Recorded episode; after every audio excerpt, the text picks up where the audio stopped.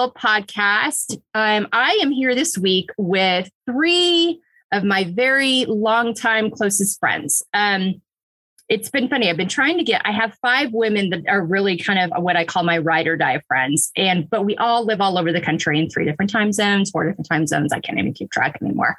Um, and so trying to get us all together has been quite the um, ordeal. So I've got three of the five today. Shout out to Tanya and Julie. We love you. Maybe another time. But thank you so much today for Amy, Kristen, and Stephanie being with me. Um, these people have been with me for various times in my life, but all of them for a very long time. Kristen and I bonded on Rainy Day Recess in fourth grade when I knew all the words to Tomorrow from Annie, and I wrote them on the chalkboard so she could learn them with me. And we have been together ever since then for the last 42 plus years um, through, oh gosh, relationships and marrying fraternity brothers and having daughters and on and on and on. And, and we are we are still together today. Um, Amy and I met, we met early on, like probably I was the kid. I don't know how this worked for, I don't think this was as much the case with my kids' generation, but in my generation, you played sports when you were in elementary school according to what year you were born. So I was an old person for my class. I was born in September. And so I always ended up playing sports early on until I got into like school sports in junior high and high school with people that were a grade or two ahead of me that were maybe a little younger for their grade. So instead of playing sports with Kristen and Julie, I ended up playing a lot of sports early on with people in Amy's class because um, Amy was in May, I was in September. So we first met on a soccer field early on. So met initially then, knew each other, but I was I was the younger one. She had friends that were in her grade on her team. It was fine, we got along. But when we really connected was when I was a freshman and she was a junior and I was on the cross country team with her. And I was this new freshman, had, had had had some good success in junior high. And this is when I knew the kind of character Amy was. Most of the time, when you're the quotes hot shot freshman coming in, sometimes upperclassmen want to make sure you you are put in your place. Just ask Pam Hermone, Julie Anderson, right, Kristen? so, but Amy was not that person. Amy was welcoming. Amy was kind. Amy wasn't threatened. Amy was like, come train with me, come run with me. And everybody else was like, she's so nice to you. I'm like, I know. It's not scary at all. and but that really told me early on she's the kind of person that I wanted to be with. She just had that character, that integrity right away. And, and became one of my very closest friends. I spent a lot of time with her and her family. Kristen and Amy's families know each other very well parents were friends. And um, we all kind of ended up being in that same circle. We were we were the for lack of a better term the good kids in high school. You know we wanted to have fun. We went out to, to the games to the dances but we didn't drink. We didn't you know we didn't we were i grew up in a mormon home. They grew up in christian homes. And so we kind of found our people because we went to a high school where you know there was a lot of partying. So we kind of found our people with each other. But I think Amy and I found that kind of we could we did the stupidest, most silly things together that we wouldn't have dreamed of doing with anybody else, but we do them with each other and probably didn't tell many people we did them because they were so ridiculous. but we had so we had so much fun doing them. But so yeah, so she, and she came into my life at a very unique time. My family was kind of all over the place, and she did sports with me. I think God bless Kristen and Julie. They ran track probably only because it's the only sport we did together. because they were volleyball and basketball players. So they were all playing volleyball and basketball. I was I bonded with Amy and um, and we did track and cross country together. So that's kind of how we all came together. And um, and then Steph and I met at Washington State University. Thank you, Kristen. Kristen got me to Washington State University. That's its own story but basically talked me into bringing another friend over for a visit and then be like, hmm, it'd be nice if you came here too. And so long, that's a very short version of that story. But then um, I was managing the volleyball team that Kristen was playing on, um, which paid for my books and tuition, which Kristen also got me. Kristen got me to Washington State. Kristen got me my books and tuition. Kristen introduced me to my husband. Um, so yeah, there you go.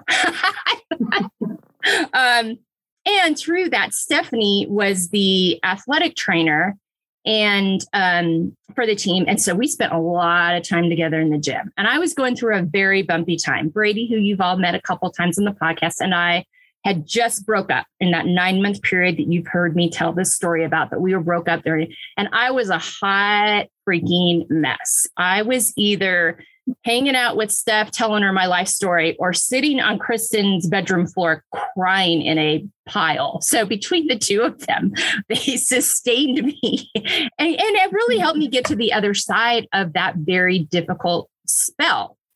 Amy at the time was, she was a couple years older. So she was teaching in the Tri Cities at the time and I could get out of Pullman and go to the Tri Cities and feel like a real person and see what grown up life was look at looked like and made me feel a little better. Except for the time that I drove with my top down through a dust storm because I didn't know that those happened in Eastern Washington. And so, yeah, I was in my little convertible Suzuki Samurai. I left Pullman when it was like 95 degrees. It was hot. It was like early summer. There was no football game that weekend. I was like, oh, I'm going to go visit Amy. So I tool off, I take off, I get about 70 miles out on Nowheresville, Eastern Washington.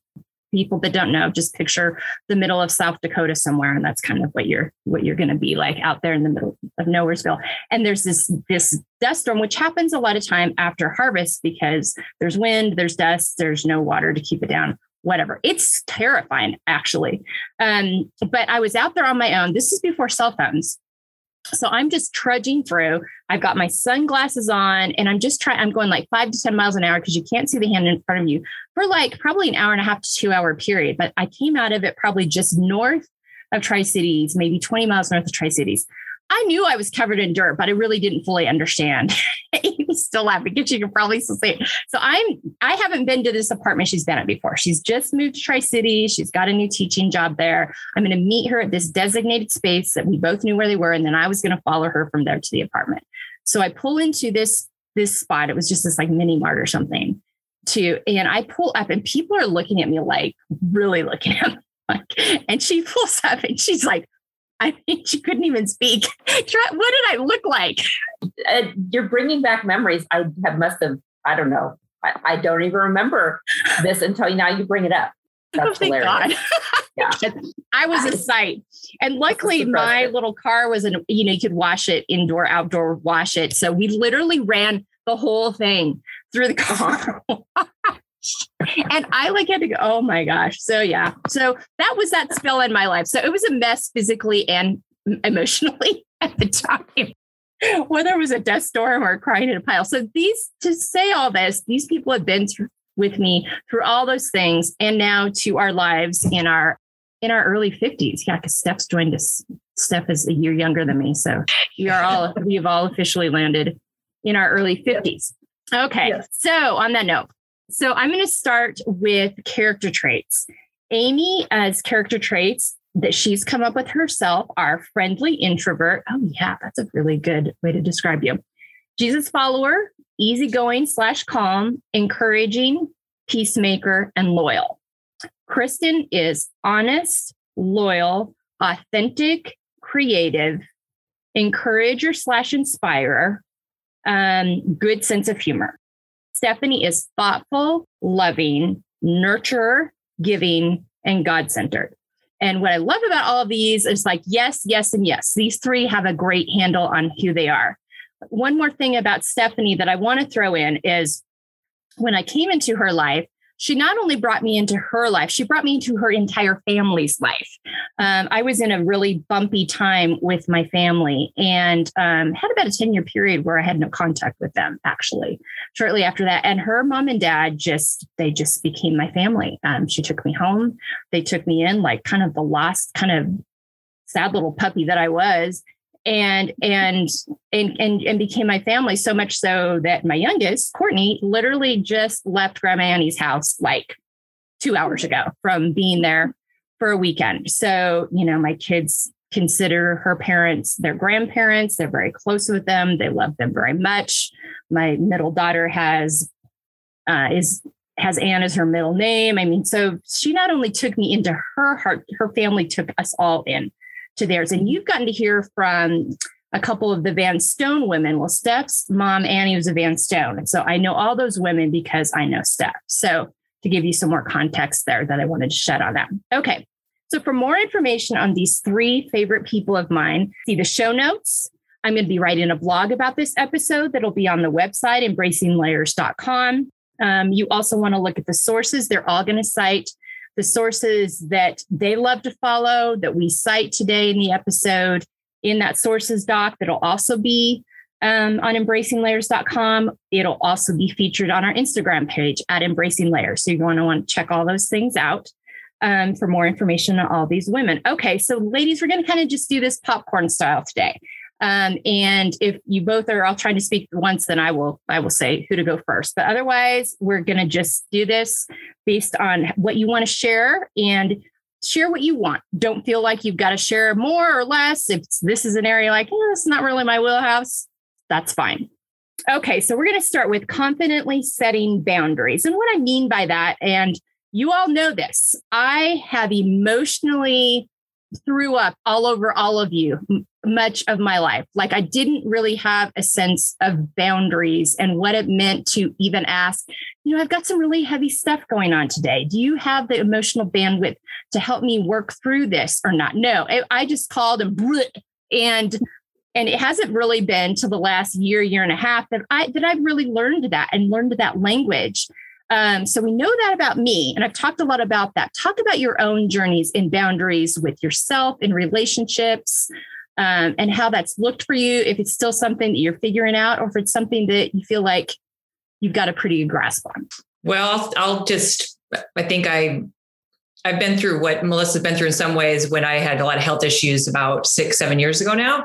Yeah. And um, when that happened, it kind of really brought my life to a halt and I couldn't do anything because um, I didn't know if I'd be able to show up because uh, physically I um, ended up getting diagnosed with Hashimoto's, but um, it's autoimmune. It's just, you know, it's just not being healthy, period. And so at that time, in trying to figure that out, um, and then realizing that I had something that I really had to deal with, uh, whether I liked it or not, boundaries kind of got set on me. And um, I guess it was a time to realize I don't know how much you do.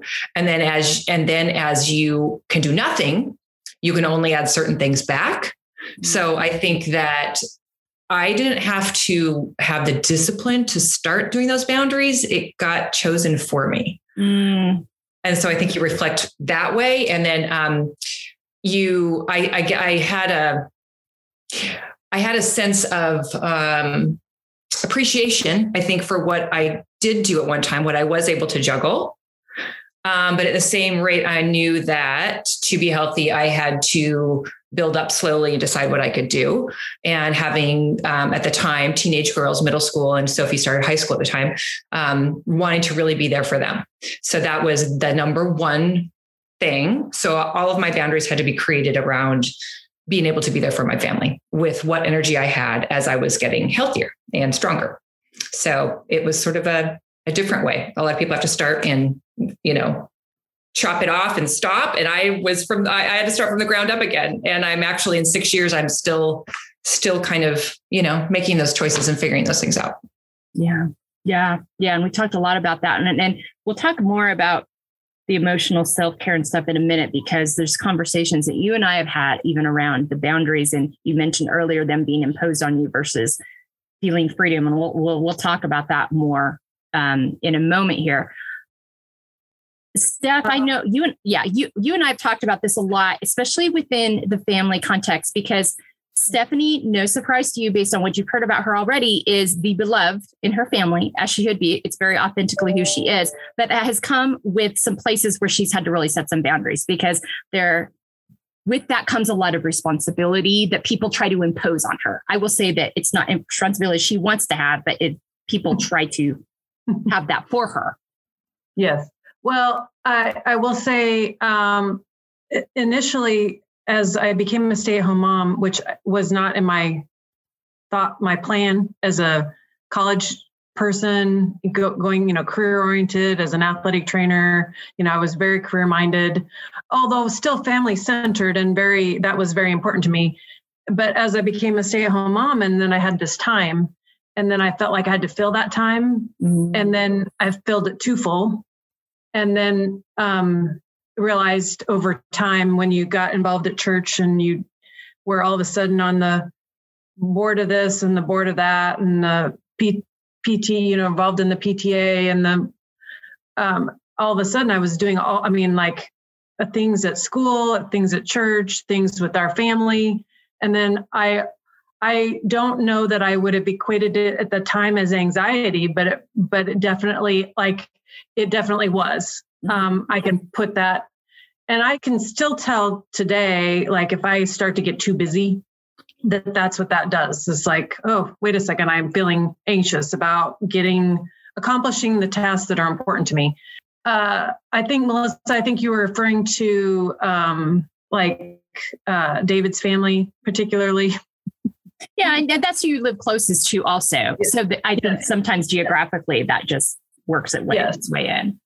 Yeah, so David's parents have um, come and stayed in um, their 40 foot motor coach in the summers um, for multiple weeks. And when it started, they would come every, for like two weeks at a time, and then they would leave, and then they would come back, and then they would leave. Um, but they have a house in Florida. Well, in recent years, that has become, they're pretty much here for three months out of the summer. And so um, and the older they get, the more dependent they are on me. Um, I'm the I'm the I'm a the connector. I think is how I would put it. Yeah. Um, be, between I'm I'm always coordinating things between our families, and um, I didn't realize till how what a drain that is on me, and that's something I love, but also something that is challenging to me. So um, I, yeah, so I think figuring out some of those boundaries though are a little bit hard to control if they're parked in my driveway. Yeah. yeah. And so you hear and I've talked a lot about that. It's like, okay, so what does that look like? How do you create space within that? I mean, we, we love them. We don't want to tell them not to come. And this time yeah. the boys are very close with them, but how do, how do I find my own space be within that and so that I can still enjoy it because I would say that sometimes our you know our greatest strengths can also be our greatest burdens if we don't find that place to fill up our own tanks. And I would I would say that that's that's probably been the big challenge. And also too that a lot of people come to you as the organizer, as the one that is that everybody kind of gets along with. Sometimes it's the peacemaker, peacekeeper when there's a challenge. And so we talked through conversations of how you set boundaries within that. What is your responsibility versus like, okay, I'm willing to kind of help you get this conversation started, but you all have to do the work. I cannot fix this for you. And you've literally had had to to kind of create the space for that. Amy, you've run into that in your family too. I mean, you're the oldest and mm-hmm. you have dealt with a lot of transition in your family the last few years in a very sudden and heartbreaking loss of your mom that none of us yeah. were ready for. Yeah. And at the same time, Tony, like not even two seconds later, Tony loses his mom. I mean, Amy and Tony had a six month span of thinking their moms would be there for years to come to having no moms with them and having these dads who really didn't know what to do with themselves in this very sudden, sudden happening and have and trying to also navigate sibling relationships that are different with her dad than her own and her and I've had, I'm like, that's not your responsibility. That's your sibling's responsibility. You cannot fix all that for them. Kristen and I've had this. I mean, we've all we've all deal with our siblings in different ways and having to navigate what's ours and what's not ours. Um, Amy, Stephanie, and I are oldest. Kristen's a second daughter, but I would say you're an oldest in a lot of ways um, because just of the family dynamics. Um, you act as an oldest. I mean, my husband, my husband's the youngest. He acts as an old. So you kind of been, you know, so we've all had to like. So t- Amy, talk to me about that because you've not only you had to deal with your own grief, but you were also trying to help all these other people with theirs. And and how did you mm-hmm. create space? You've had your own anxiety stuff that you've had to deal with. So talk to me about that. Yeah, yeah, that was um it's funny today and I just when I was in church writing in my notebook, I, I, wrote the date down and it's like today is six years since my mom passed away. and I was like, oh, wow. I didn't even, you know, think about it, and, you know, until I saw that date again. I wasn't, you know, thinking about the date, but yeah, but yeah, it was, it was really interesting. I mean, you know, with my mom's, you know, quick illness and then with my mother-in-law passing away six weeks later. Um, yeah, that was tough because they were both really the rocks, you know, in our family. And um, you know, the boundaries that, you know, Tony's an only child, so he had to deal with all that, you know, himself. Um, and I mean, and it was a blessing in disguise because going through it together mm-hmm. um, was awful, but it was really good too. I mean, it, for our relationship in a lot of ways because we understood each other. Yeah. And so that was a, a big deal. Um, and so, yeah, it was hard. I never, you know, I, I, thought a lot about that conversation you and I had about just trying to figure out, you know, my siblings and their relationship with dad and my relationship with dad. And I'm the one that, you know, tends to reach out more. But we've had some good conversations since then. And I'm, I'm learning a lot about just um, letting go. And mm-hmm. I, I kind of call myself a recovering um, people pleaser slash people fixer. Mm-hmm. And I'm mm-hmm. really working on not doing that and remembering that there are certain things that just don't really need to involve me and it's not my problem. And I just need to focus on what I need to focus on. And so I never really had a lot of issues with my family and even in Tony's family about boundaries. I mean, that was, I'm really thankful for. Um, yeah. Nobody's really, you know, been issues. And even with my dad, you know, going through what he did and, and my father in law, you know, they really, it was a struggle, but it also was, um, it wasn't really pushing the boundaries. I think for me, um, my boundaries really have been a lot myself. Yeah. Um, I have been really, really hard on myself in certain areas of my life and Your struggled a lot. Life. yeah, I know. I've struggled a lot with, um, you know, my self worth, and and a lot of that came out in what I did. And then the biggest thing in my adult life has been my job, and um, and I had to learn to give myself grace, and that took, you know, till about the thirtieth year of teaching, and I learned along the way but it was a struggle because I um, was just so hard on myself, and I had to learn what that good enough is good enough. And I I share that with my kids, especially my son who's an overthinker, mm-hmm. and um, and you know being in college and he's trying to you know navigate his way through. Um, but he, but I have learned had to learn that myself too, and and I had this last year of, and I didn't know it was going to be my last year of teaching, but I had this last year of teaching, um, and I was teaching this class that I really did not feel um, like that, that I had the ability to really do a good job with it. And I was like, why am I teaching this class? Why do I have to do this? You know? And it was really interesting because I really feel, and I can totally see it. God had a plan because he put me in that position and he gave me, it was a senior class, and it was sixth period, last period of the day of the seniors. And I'm like, oh my Lord, what am I, what am I doing? And he gave me one of the best classes. And I love those kids. And I learned grace for myself. Mm. And I learned that good enough was good enough.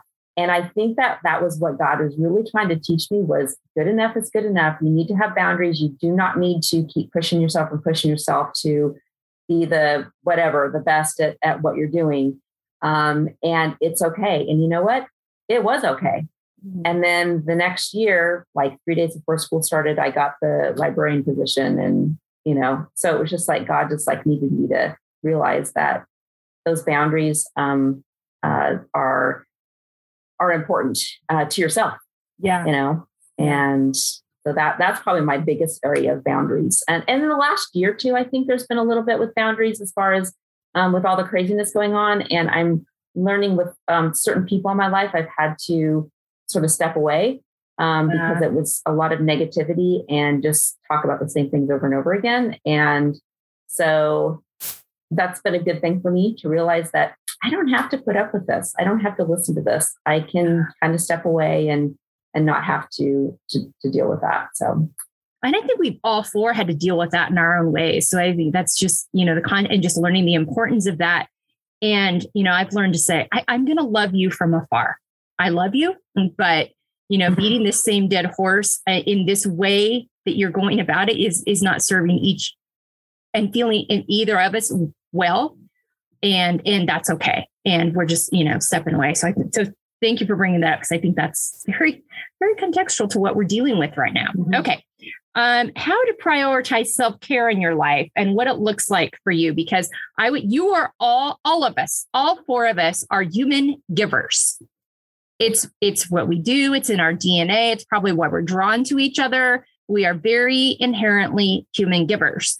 Um, human givers become martyrs and bitter and frustrated and irritated when they don't take the time to fill themselves up, to free their minds, to put time in ourselves. We've believed the false narrative for many years. I think that, you know, filling that ourselves up is selfish. We have to keep giving and and and I think we're we've all learned in our own various ways, sometimes the hard way, that if we that that's actually not true that if we actually take the time to care for ourselves and feel back up, it's then that we can be our best version of ourselves for ourselves and for our people and what we were created to be. So, talk about that. Any one of you jump in. You all have stories about this.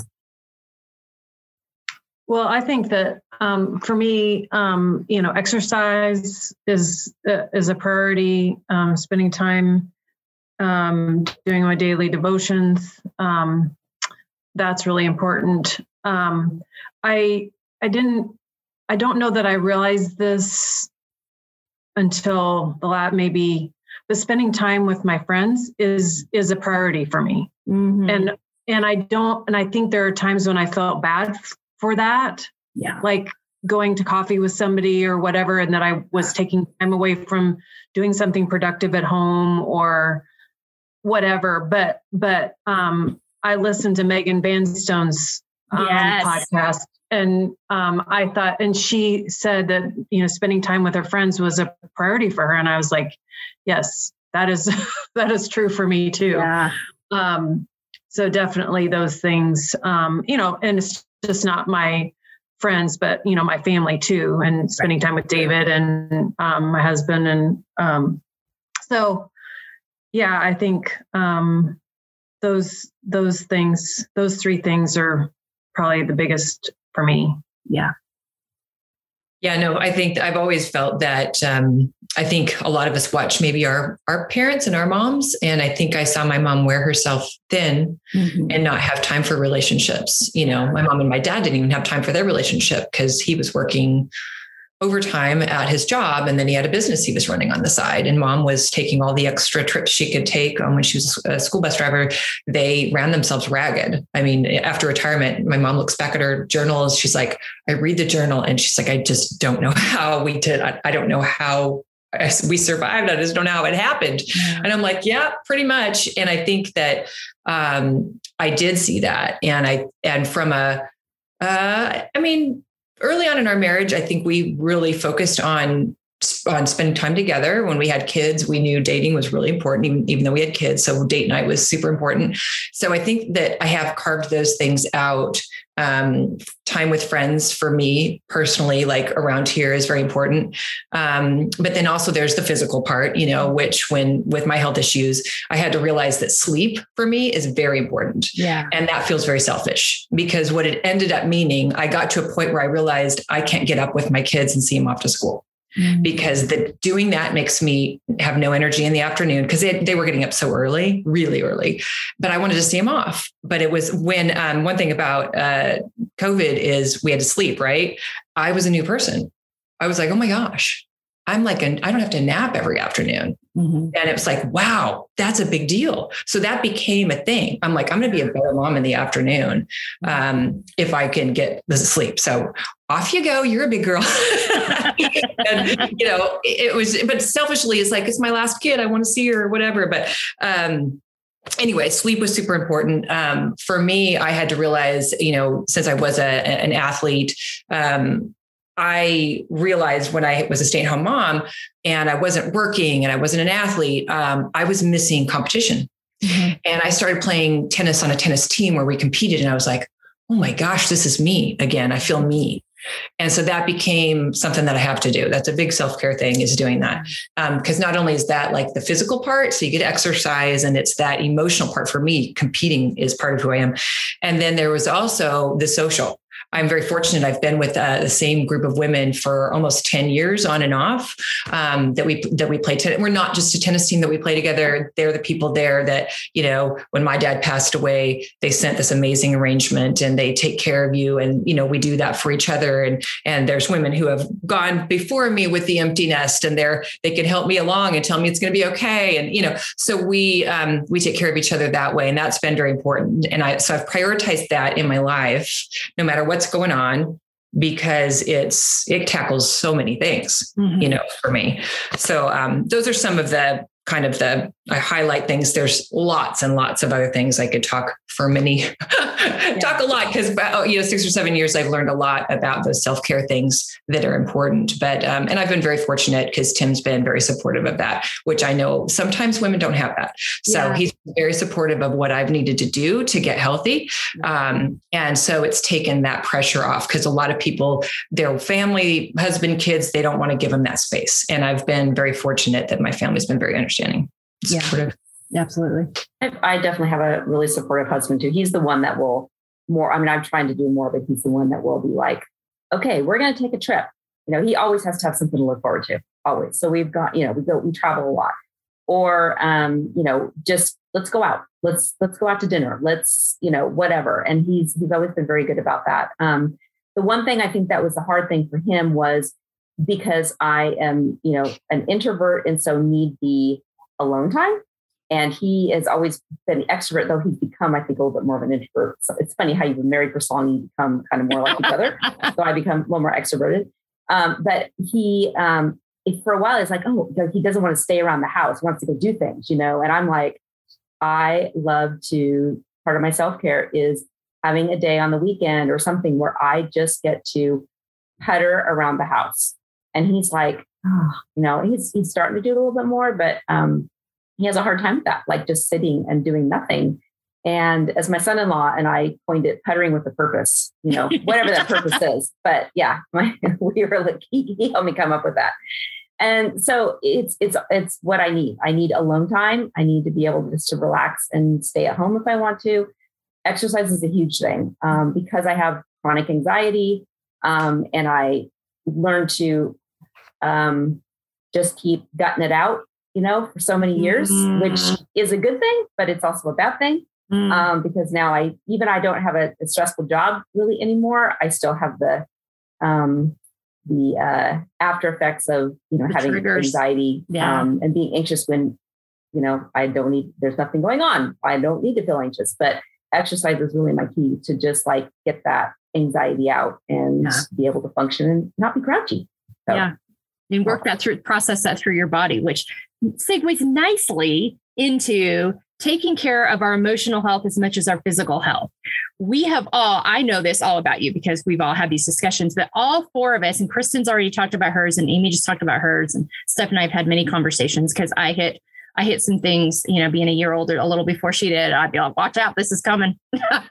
um, but um, but talk about um, your how those two are connected because we've all had experiences with that um, about how if we don't process traumas and emotions um, that maybe we we go through an experience and the experience is over and we move on to the next thing and we don't finish processing the emotions and trauma and just experience attached with it all of a sudden uh, in middle age our bodies start screaming at us like oh no no no and I, I've really had to go through this time and I'm really still going through it, that I'm starting to see my body as my friend and my ally and being a helper to me rather than my body as a betrayer. Um, so talk to me about your experiences with that. And I was, I'm going to say, I'm going to say start with Kristen.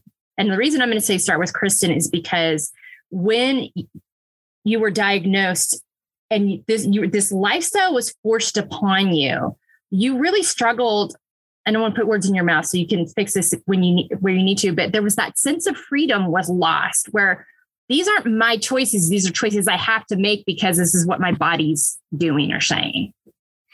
Yeah. Um, yeah, it was it was frustrating because it meant in order to get better, I had to do a lot of things nutritionally, which was very hard. So we had a very busy lifestyle. Kids were just starting to take off with all the travel volleyball and, and everything. And and trying to take care of myself when we were traveling like that was really difficult.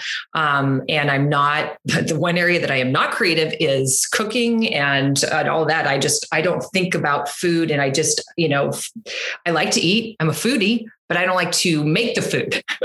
and so when I had to Same. really um, take care of that aspect, um, it was very difficult for me. Um, I just couldn't get creative in that way. And so food became a real problem for me. And so I remember when I was, this is so funny. Um, but when I was in a restaurant and I was just starting to get to add a couple things back, and um, I think it was I could try a tomato or something. I'm just going to say tomatoes, and I can't remember. So, so um, I ordered a side of them, and I think um, Tim took one off the plate, and I, I was like, "Don't!" I was like, "It's the only thing I can eat," and you're eating my t- tomatoes, and I, it was ridiculous. I had to excuse myself and go into the bathroom and call somebody who had been dealt with the same issues. And I had to have her talk me literally off the ledge and get me back into, you know, the restaurant and at the table and stop crying over tomatoes. I mean, the what it had done to my brain was so ridiculous.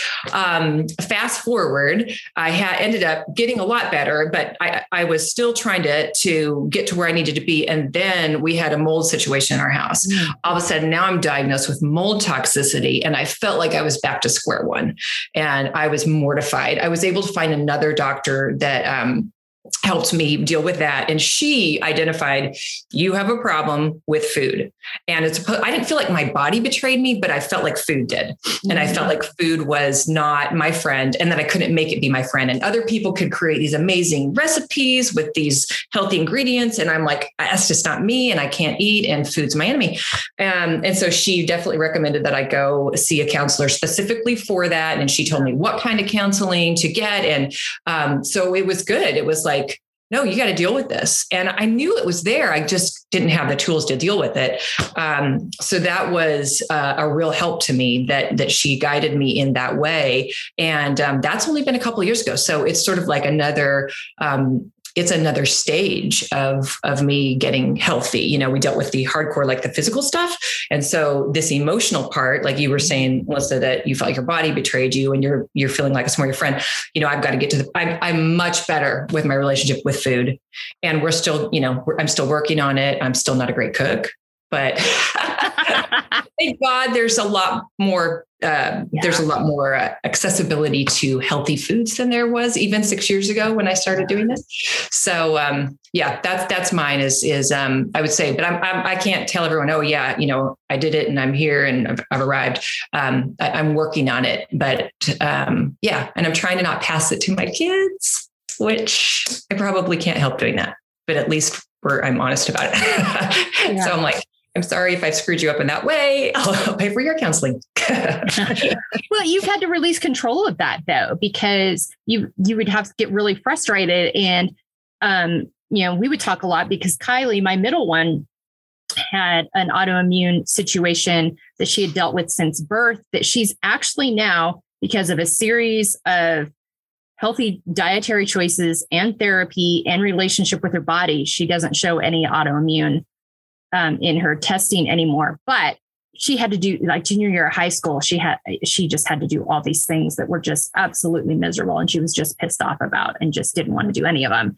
And so Kristen was dealing with that with one of her daughters at the time. And I'm like, listen, you just got to like kind of pull back because the more you are on them, the more they they resist it and you got to release that because i think you and i both dealt with a lot of guilt about what we could or couldn't do for our kids. I'm like, all we can do is the best we can. And we are learning how to do these things and navigate these things. And it wasn't modeled to us. I mean, the generation before that wasn't okay. It was very much, I think, and one of you said, maybe Amy said earlier, pull up the bootstraps, kind of here we go generation.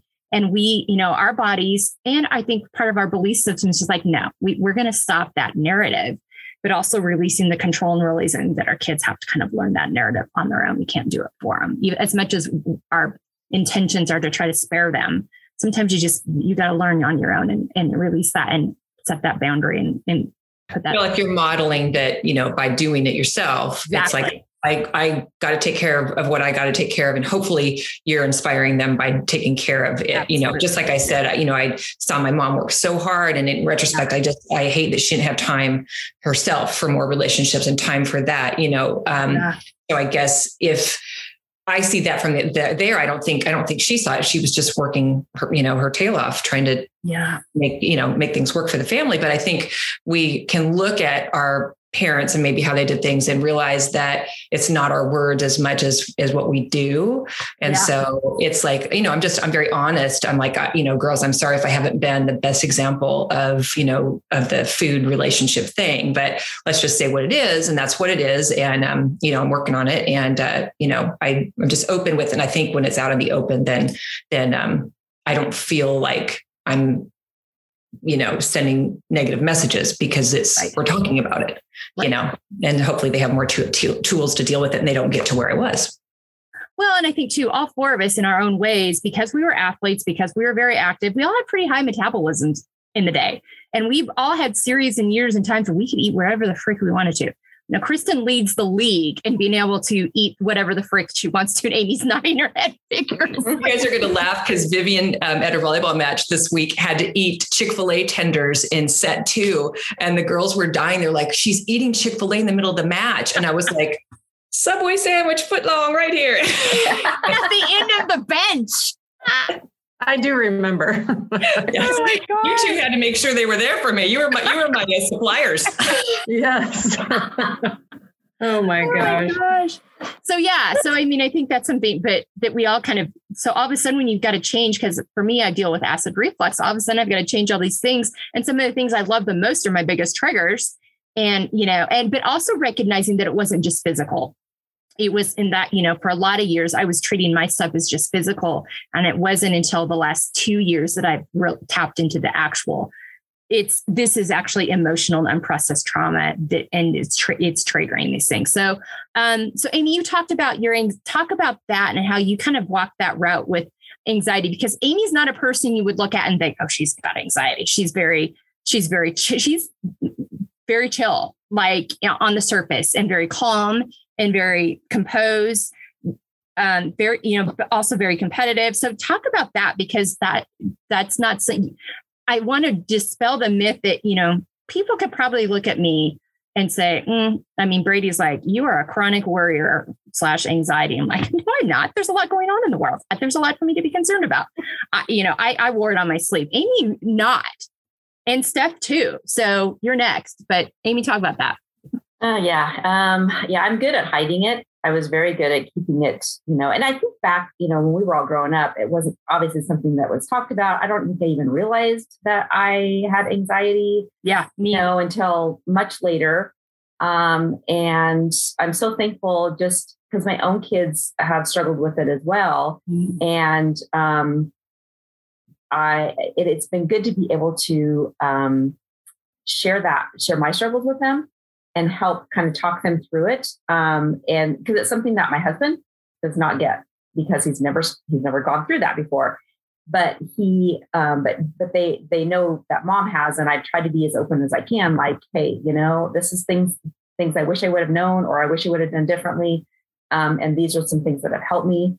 And so um, I'm really I'm thankful for that because I always think God puts you through things where um, they suck at the time, but man, you, if you're open to it, you can help a lot of other people and um, go that are going through it later on. So um, I'm thankful for that part of it, and I've been able to help other people as well. But yeah, it's been hard because I did stuff it. Um, yeah, most people would not know. Um, I, on the outside, I'm a pretty chill person, and I think for the most part, I am. There are certain things that triggered me and triggered my anxiety, and a lot of that was just back in the day was really lack of self worth, lack of like just not really liking myself. And so I put a lot of pressure on myself to perform because then, oh, you know, I'll, I'll, I'll be a, a okay, I'll be a good person.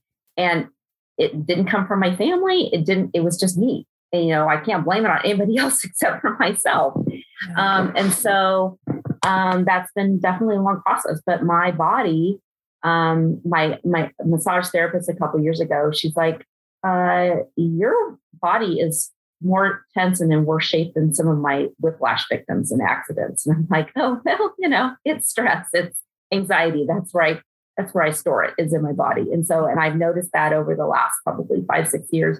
Mm-hmm. As you get older, of course, you're going to have aches and pains, but a lot of that is the stress, the anxiety um, that, um, you know, really careful. I get really sore easily and I have to, you know, learn to stretch and I have to exercise and I have to, you know, take better care of myself. Um, and I also really try with the emotional piece to allow myself to not to not put myself down for emotions that I have. I'm not a real yeah. emotional person, but I allow myself to, okay, I feel anxious or I'm feeling angry or I'm feeling whatever. Allow myself to have it and be there in that emotion, but then don't stay there if that's an unhealthy place. And that's advice I try to give to other people too. You know, it's it's okay to feel that. It's totally normal. Don't beat yourself up for feeling something um, because I think that just triggers your anxiety more because you feel like, oh my gosh, I can't feel this way. So, yeah. you know, and so it's learning to do that. It, it has been a good thing for me um, too. Um, and just, you know, like my big thing is learn to just give yourself grace, you know, and good enough is good enough. Um, and, you know, and the, the worrying, you know, there are certain things that trigger me, like it triggers all of us. And, but I heard somewhere that um, worrying is um, it, it's it's like a, a, waste of energy because you're expand spending a lot of energy and you're getting nowhere. Yeah. And it's like a rocking chair. Yeah. That's kind of what worrying is. Yeah. And I really like that, you know, and I've shared some of that with other people and my and my and my son is like, I share some of that with him as he's dealing with some of this stuff and this overthinking and everything. And and he he shares that with his friends in college, like some of these like momisms, he calls them. And he thinks I'm the one that's come up with these. it's like, let him think that. So wise. I know. I'm like, yeah, I did. That's a good thing. Yeah. Absolutely. Cole, run with that. That's right. Go with it. Yeah. well, and I would say too, all and Steph, I want to get to you in a minute because you've got a lot to share on this too. But all four of us are very, very competitive. We were all very successful starting early on as young people. We all got good grades. We all were very well behaved. We all were good, very good athletes. And so, uh, with all of that came a lot of praise and adoration. Oh, you're so nice. Oh, you're so, you know, you're so smart. You're so fast. You're so talented. You're so this. And so, within all that, most people didn't mean it, but that you all of a sudden you start building this identity around all those things and and then you get to a point in life where those things aren't a part of your life anymore so you just move it into that next thing you're doing which your job being a parent both.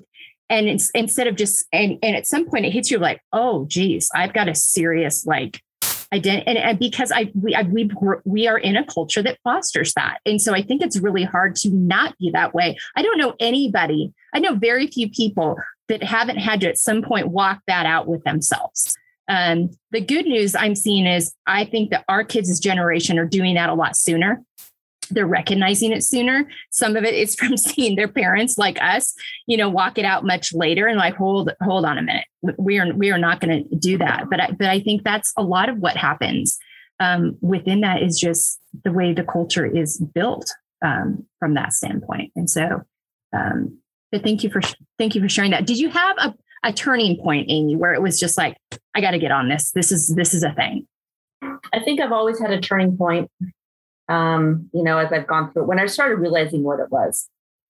Um, spent a lot of time just praying about it. I think it was a, just a, a long process, and I think it was the one one of the things that really kept me close to the Lord. Mm-hmm. Um, and I think that I kind of equated to whatever Paul's thorn in his flesh was. I don't, we don't know what that is, but I kind of equate, I kind of equated it to like, okay, that's just going to be that's what I'm going to have to deal with. That's my thorn in my flesh. And it's what keeps me close to the Lord. And so it's just been a really a long process and um, trying to train my mind. And I think the last five, six years, it's it's gotten better. Mm-hmm. I mean, it's definitely a lot better now. Um, but I had a love hate relationship with teaching. I loved it because I love I love working with the kids. I had some great relationships with kids, and I, I really liked what I was doing. But then I also had a hate relationship with it because it was so anxiety inducing. Mm-hmm. Because I was an introvert that had to be on all the time. Mm. That part of it was really challenging for me. And I never realized that, you know, when I went into, I never, all these things you don't realize until later, like, oh man, this is why I'm so stressed out all the time, you know? Yeah. And and then the you know putting all that pressure on myself to perform and to do you know the best i could. And but i, I learned to to let go of some things you know um, in the last few years. Um, so yeah. So i think i really that lot that last year that i told you about that god just put me in that position of yeah you know what? This is what you're going to teach. And then i'm like okay. And you know i learned a lot of grace for myself. Um, yeah. and that was that was a good thing. So yeah. You identified another thing too that I think is really important is we have a tendency to identify emotions as negative or positive. And and emotions are emotions. We were give, given, we were created by a God who gave us bodies and emotions to feel things, to let us know we were feeling something, to let us know something needs to be processed or dealt with. They're they're actually all our friends in various ways. It's what we do with them that does or does not become problematic. And so it's not the emotion itself that's bad, but we've created this negative connotation. So when we feel a certain emotion, sadness or anger, we're like, oh, that's bad. I can't, why am I feeling that way? I'm so blessed. I'm so lucky. I'm so privileged. I shouldn't feel those things. No, that's just all part of the game. We all feel them. But if we don't process them um, in a healthy way or respond to them in a healthy way, they are going to become a problem. So I think mm-hmm. that's a lot of it too. All right, Steph. Oh, um, well, what I've realized over the years is that um, um, I will I worry, but I don't really. Um, it, if I'm not actively sharing um, that worry or a concern, either with God or with friends, or um, uh, that I internalize it, mm-hmm. and um, and then I don't sleep, and um, and then Satan takes over. I think it's an avenue for Satan to to build whatever problem I've had in my head and make it bigger than what it really is. And a few years ago, I had, I, we just, you know, we were getting ready to have two kids in college at the same time for a year, for that one year. And I was like, what the heck are we going to do? How are we going to figure that out? And uh, I just had worked it up in my mind that it, it, you know, like Satan had really done a number on me at that time. And I realized then that I needed to pray more. I was not being faithful in my prayer life. And that I think has really changed for me in the recent years. I have this really great group of women uh, that have really uh, led me along. I've read a couple of great books, School of Prayer um, by Andrew Murray, I think is what it's called, and um, and then I'm reading The Circle Maker right now, mm-hmm. and it's it's a really great book. Um, and we've read a variety of other things too, but um, but yeah. So I would say for me, um, processing my emotions in a healthy way involves prayer, and then that friendship, you know, that dynamic that you can share with your people that you hold closest to you. Mm-hmm. um, you know all those concerns of your heart because though that in for me it has to get out. Like it has to i have to process it uh, openly. Um, and i am fortunate that my mother um, actually is very good at that and um, and i'm a lot like her. And so um, i am able to um, uh, work through those things. I think constructively and in, you know healthy in a healthy way. I don't do it all the time. I mean it's just like we, we all are it's all emotional up and down um, at different times. So. Yeah i think that one thing i appreciate is we all have different all of four of us have various faith walks. But there's a difference i think sometimes for women in faith where sometimes we get stuck and we just sit there waiting for God to do something. And God's throwing all these things in front of us that we can do these people, these paths, these choices. And we get stuck and we just, we're kind of like the person in the boat that's waiting for God to save us. And there's ships going by and, you know, people going by and planes going by. And they're sitting there and they don't take any of the things that are being presented to them. And we are, you know, we are the ownerships of our, our lives and, and, and God will provide things for us, but he, but God cannot move that for us. We have to take the initiative to create the relationships, to get the therapy, to do the exercise. The resources are there, but, uh, and I think that sometimes women especially faith based. And I think it's sometimes the faith world has done that to us a little bit in that we feel guilty if you know if we if we do those things and get the therapy and get the help because well you have god you shouldn't need that well no god has equipped these people to help us and be there for us. And so understanding what our responsibility is and taking the steps to be healthier to be stronger. So thank you all for your vulnerability and sharing of that.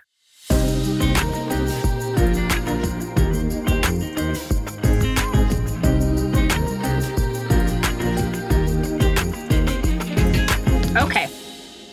How can we support ourselves and other women in living unapologetically? Because women kind of women have more of a tendency to apologize for everything that's going, oh, I'm so sorry you had a bad day at school.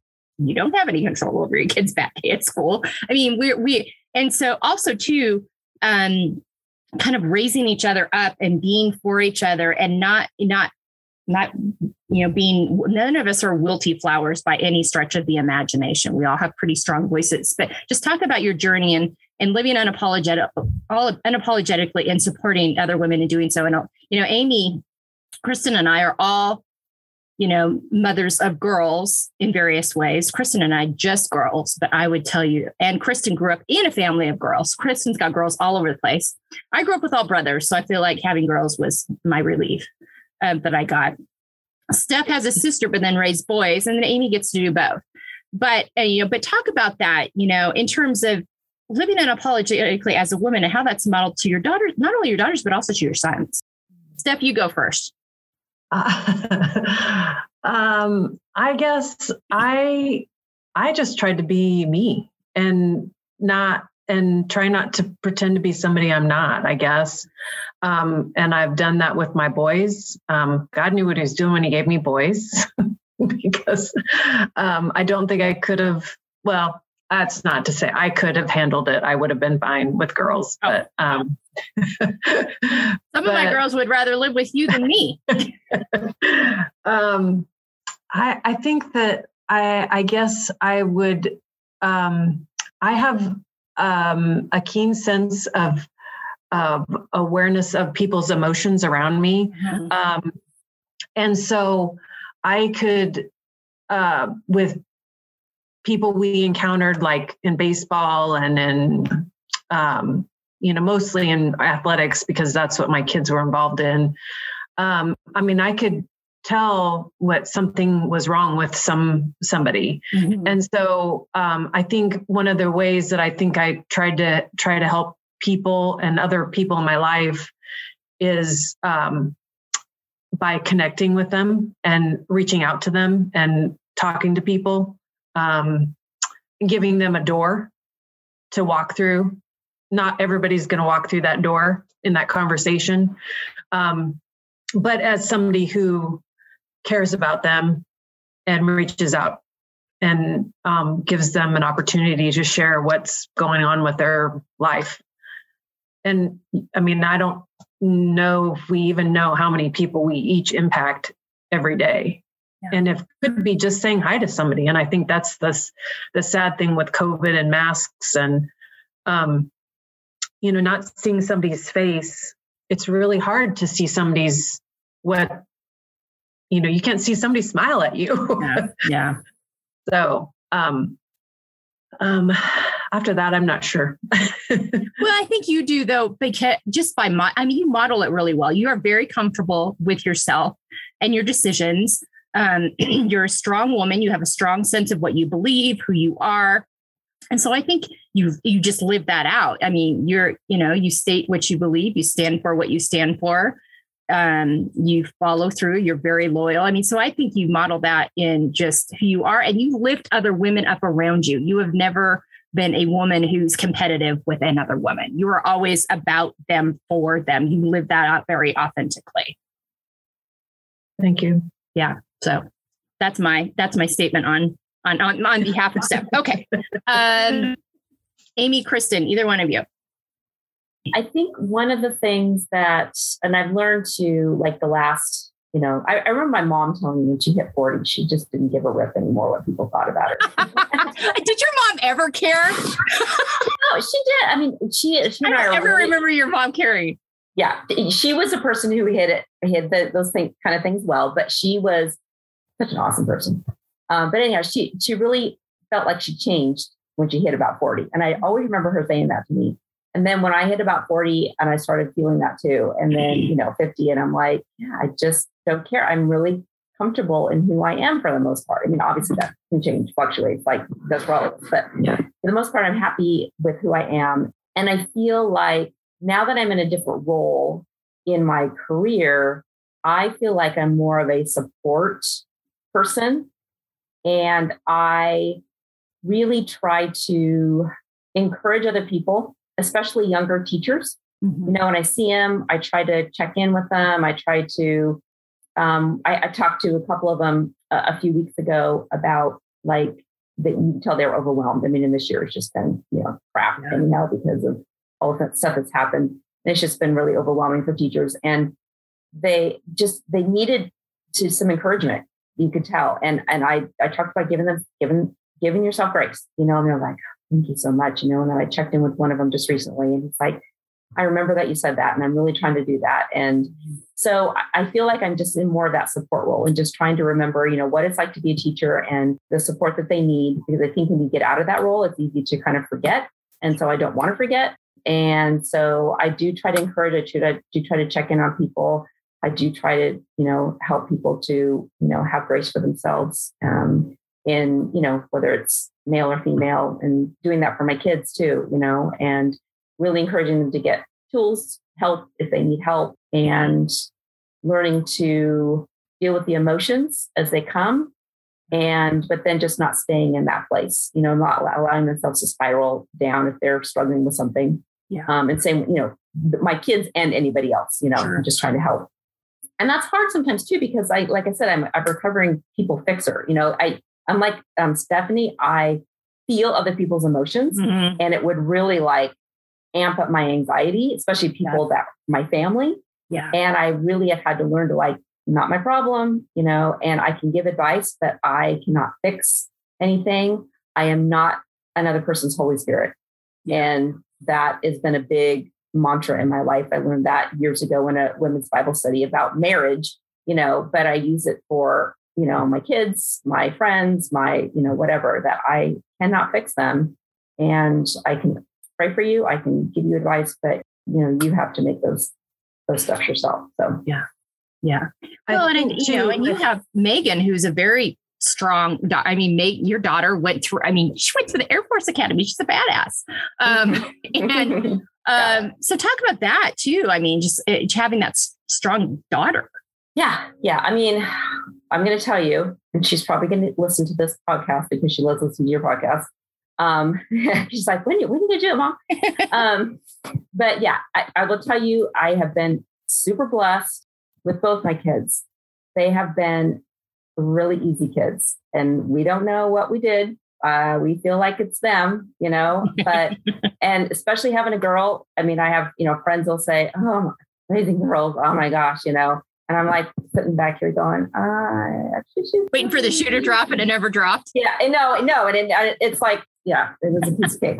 so, but yeah, I mean, I've I've always been super proud of the fact that she she has a lot of confidence in herself. Um, obviously, she's struggled with different things as well, but mm-hmm. she's always she's always been pretty uh, comfortable in who she was, mm-hmm. and so I think that that's been made it easier for her to kind of navigate life went through the ups and downs.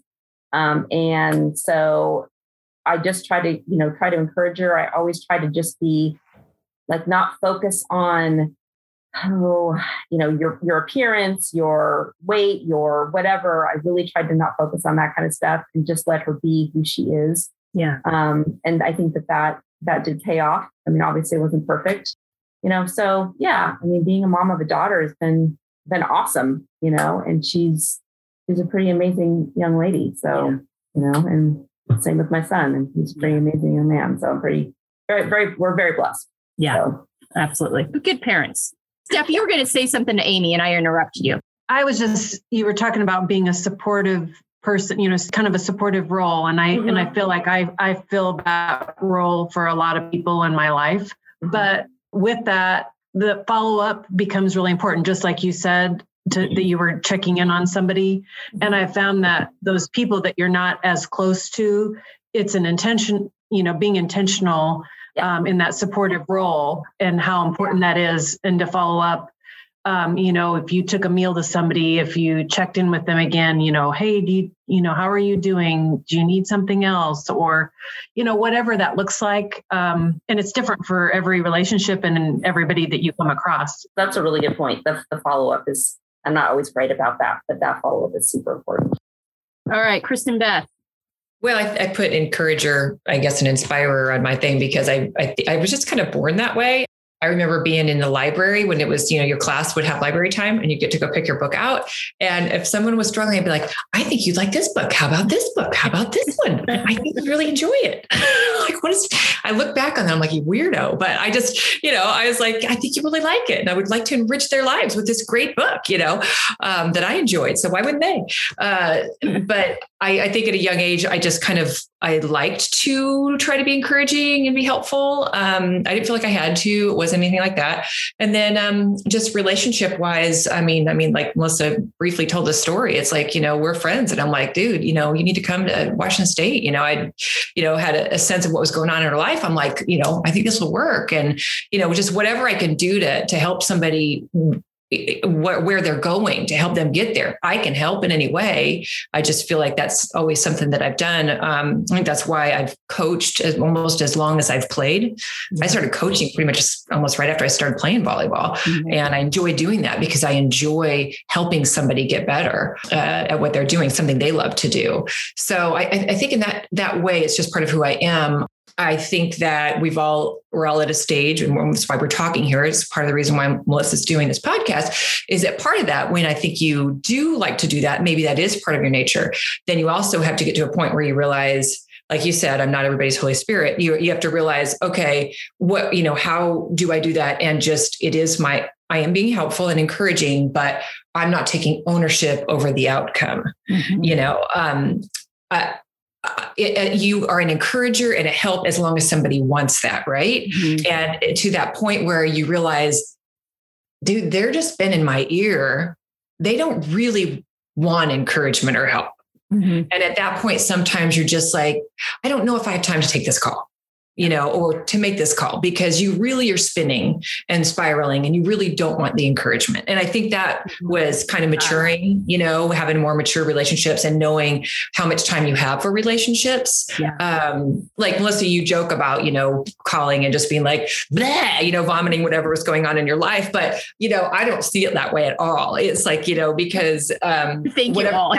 That's, our friendship that's you yeah. know we it's a it's a give and take like you were there for me in that way too i could you know be like oh my gosh blah. you know that's what we do but we know that we will encourage each other and we we do it because we know we're going to get what we need to hear yeah. because you know um, we know each other and i'm like i need to hear what you are going to say because you know me since dirt which is what we always say mm-hmm. you know me since dirt my friend since dirt so you know like melissa has a better memory of my life than i do.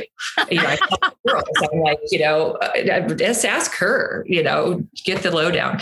Um, but i think that's part about being in encouraging healthy relationships is knowing that it's a two-way thing mm-hmm. and that the person you're trying to encourage wants to be encouraged. Yeah. And yeah and and and knowing and I, I think because of the stress of our lives in the last two years we've all had to trim off some of those relationships yeah. and we're like i can't do that you know yeah. um love you from afar you know there, there are people that we've had to do that with and that's and that's good and that's um helps you to put more time and energy into those that need you yeah. Mm-hmm. Well, and the exact, you know, you talk about that back and forth. And I think for me, as a mom of daughters, you know, Kristen and I have all girls. And so we get all girls all the time. And they're, and they're strong capable, great young women.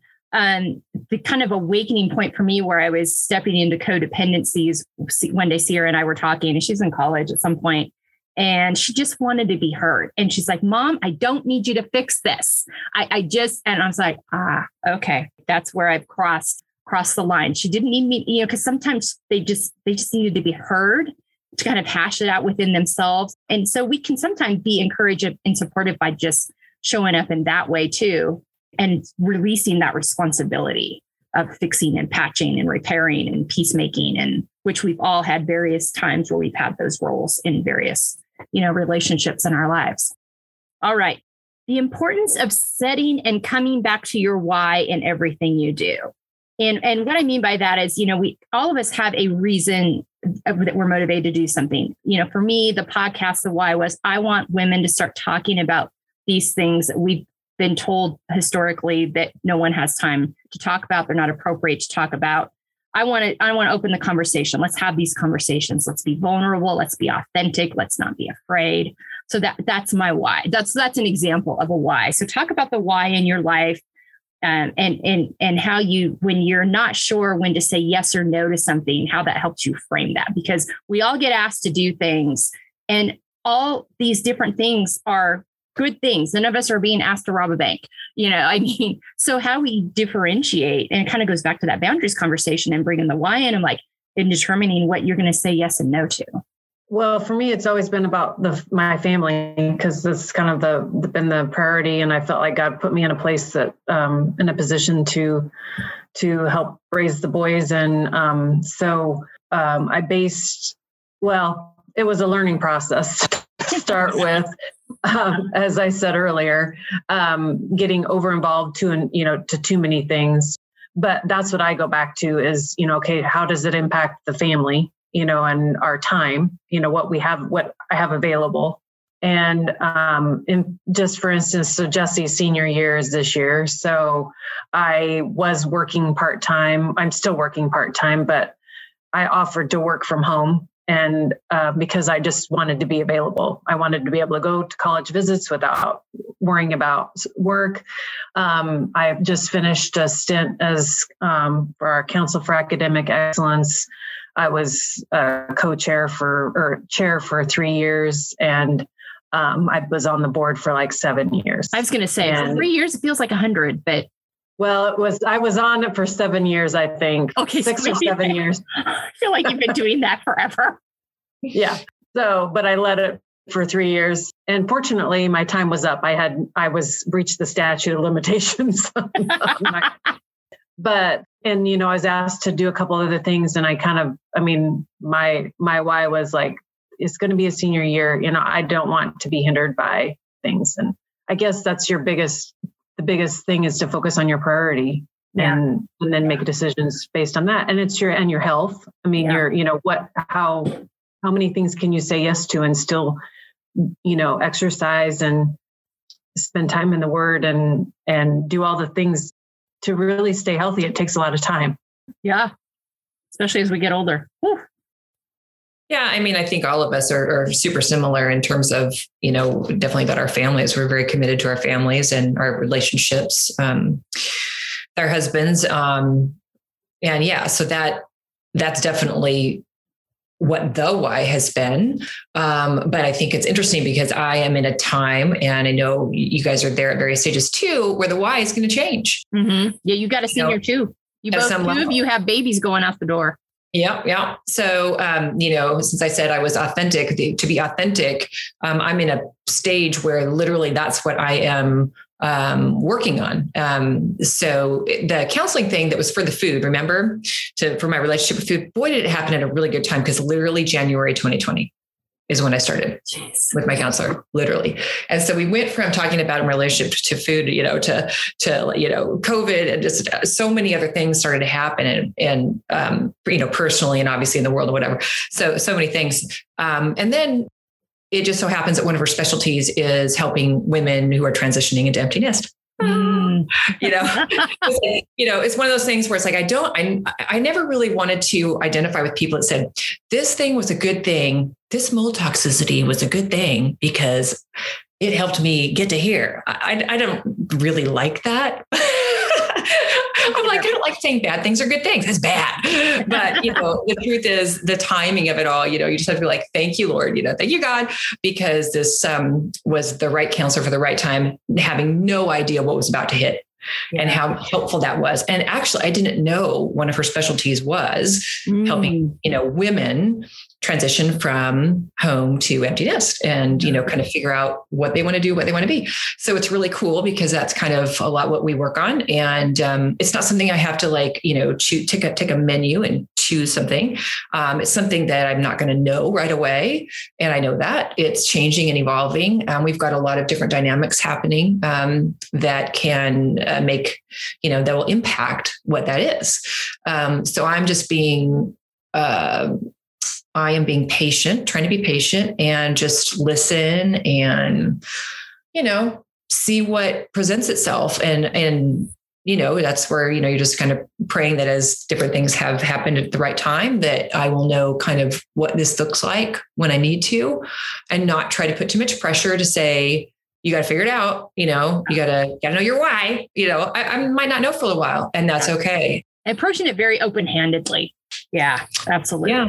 So, you know, but but to know that it is, you know, that that that has to do with what I want the rest of my life to look like, what I want the rest of my life with Tim to look like, and you know, with the girls. So, so obviously that's still the context. Sure. But to be, you know, kind of really purposeful and really think about that and take a look at that and, you know, see it hopefully, because you know, I'm scared to death about the sands going through the Hourglass and then that song that Meryl Streep sings on Mamma Mia. Oh, think about that song. But, anyways, afterwards, there will be life. And my tennis friends tell me this is true. And I'm going to believe them. And my counselor's going to help me figure that out. Absolutely. I'm doing a podcast. You know, all kinds of things happen. That's right. and Meryl will sing the song. It'll be exactly. Fun. Exactly. if only. Maybe she'll come on the show. Yeah. All right. Amy, do you have anything you want to share on this? I know you do. Um, you know, the the whole why thing has always been interesting uh, for me. I mean, going from you know teaching Spanish and being excited and getting kids excited about learning that was my why, and then going into teaching um, kids about figuring out their why after high school. You know, mm. teaching them how to, you know, the the seven eight years I taught that, and um, you know, looking for colleges and careers and all that kind of stuff, and and helping them just with life in general. And that was just super yeah. fulfilling and yeah. um, really cool. And then now I'm in a place where I really love my job.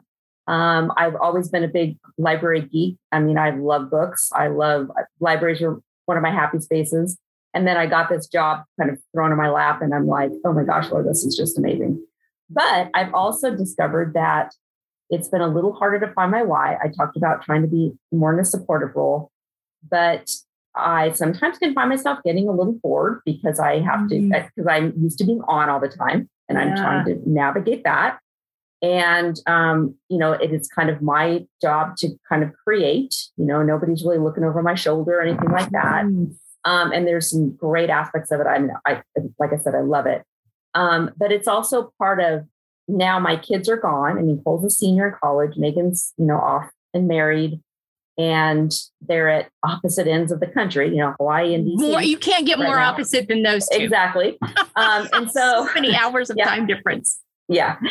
And so it's um it's been a little bit more of a challenge as my job has changed and I don't have the demands as like I used to. And also my job as mom has changed and I don't get to see my kids as much, mm-hmm. or I'm trying to kind of figure out what my why is. You know, I'm enjoying yeah. the empty nest. They don't need to live with me, but I certainly would love it if they lived closer so I could, you know, hang out with them more often. But I I'm trying to kind of figure out that purpose. You know, what does yeah. God want for me? So I, I, kind of understand. I've been an empty nester for a bit, but Kristen, I get where you're coming from. And Steph, it sounds like you're going to be kind of going through the same thing of what is what's my purpose? What am I what, what's God calling me to do? And not yeah, that, not quite sure where where that is. You know, got a few ideas, but you know, well, I think too that understanding that we all have is that your why's change. Uh, you know, just because it was your why when you were 30, it's not going to be your why when you're 50. If it is, you need to probably check yeah. yourself. Yeah. And, and, and that's okay. These things change. There's just different seasons in life, um, mm-hmm. and it and it's kind of going through and kind of just being willing to be. My son-in-law said this, and it's so important. He's like, continue to be curious. Just keep being curious about who you are, about um, who your partner is, about who the what the world is. Because I would say, Amy, the world has gone through a, a shit show as your kids were all going out the door. So you weren't mm-hmm. just dealing with the dynamic. I mean, you know, poor Cole, it, you know, like many of our college kids has had, you know, we've all of our kids have had to deal with this various COVID wackiness and what it's done to their lives, mm-hmm. going into college, coming out of college, being in college. Right. And so that, you know, so we had kids at home for a while. Like, you know, so I mean, I think, you know, you when you start looking at all those contexts, that mm-hmm. you're not really from that standpoint, you know, haven't had really haven't had a chance to really have that space to even think about that. Yeah, yeah, exactly. I mean, you know, Tony and I, we know, we know our our our relationship is great. We're enjoying, you know, spending time together and stuff. And you know, he's got you know his things, and I'm. And, but we, the cool thing is, we've been doing. We have we're started a church plant like five weeks mm. before COVID started mm. from our like main church. Yeah, so that was that's been interesting. Yeah. Um, but we're actually back meeting in school, which is nice. Um, we've moved three times since we planted the church. Uh, but um, it's been cool too that we we've actually been doing some premarital counseling with some different mm. couples, and so that's been really fulfilling. Yeah. And just having some connections with some young adults, young marrieds. Um, so you know we've been we've been doing that, and and um, so that's that's kind of a, a, purpose, and yeah. But not being afraid to try things. I mean, yeah, exactly. You know, I'm not, trying to be open. That goes back to that whole kind of curiosity thing because you know not being trying to, to find and figure out. I mean you know, and, and, th- and, that we have the freedom now to do that, which I think mm-hmm. is just yeah. like, oh my gosh. I mean, and right. that we don't have to be so we don't have to be productive all the time. That doesn't less, you know, we are valuable because we are valuable, and no matter what we do or don't do. And so mm-hmm. releasing that need because we've been we're coming out of seasons where it's just by virtue of taking care of family, you're you're productive. That's that's part of the gig, but but that's not a requirement now, and that's okay. No and we don't have to. I think that being careful of not being a, um, a Martha. Yes. called the Mary Martha syndrome. And I'm always yeah. like this, you know, you're we're we're women, we're we're doers. We, we need to learn to be more of a Mary. And yeah. that's that's something that that God continually reminds me of. You don't have to do, you don't have to prove yourself to me. You need to learn to just be still, which was one of my it's one of my favorite verses. And then my new my mom loved it too. And when she passed away, I found it in a bunch of like her Bible and mm. different things. And then that's my one tattoo I got mm. is be still. Um, mm. And I put it here to remind me yeah, we can see it all the time. Still, you know, and so it's I think it's an important thing for all of us women, especially in our stage of life, to Absolutely. learn that we don't have to be on the go all the time. Yeah, yeah, I love that. I love that so much. You know, read the books, watch the movies. You know, all right, good stuff. Thank you. Okay, and this kind of goes pretty seamlessly into the next one, but living out of our own expectations versus expectations of those around us. Talk about that. Because the, our worlds have plenty of expectations for us. You can talk about that for forever. It's um, it's, it's not never going to end or stop. It's just it's just this is life, you know. Mm-hmm. Anytime you're in a relationship, and um, expectations are so important. I think that's something that Tim and I learned early in our marriage is that um, we would have issues when we had unmet expectations, but a lot of times they were unmet because they were unrealistic. You know, you have yeah. an unrealistic um, expectation of what uh, your weekend should look like, you know, because, um, and we're dealing with that now because he works in Tampa. And so then I don't see him four days a week. And so then if we have a weekend, it's like, oh, you know, you want it to just be perfect and special. And, and that's, you know, you work it up to be something that it can't be.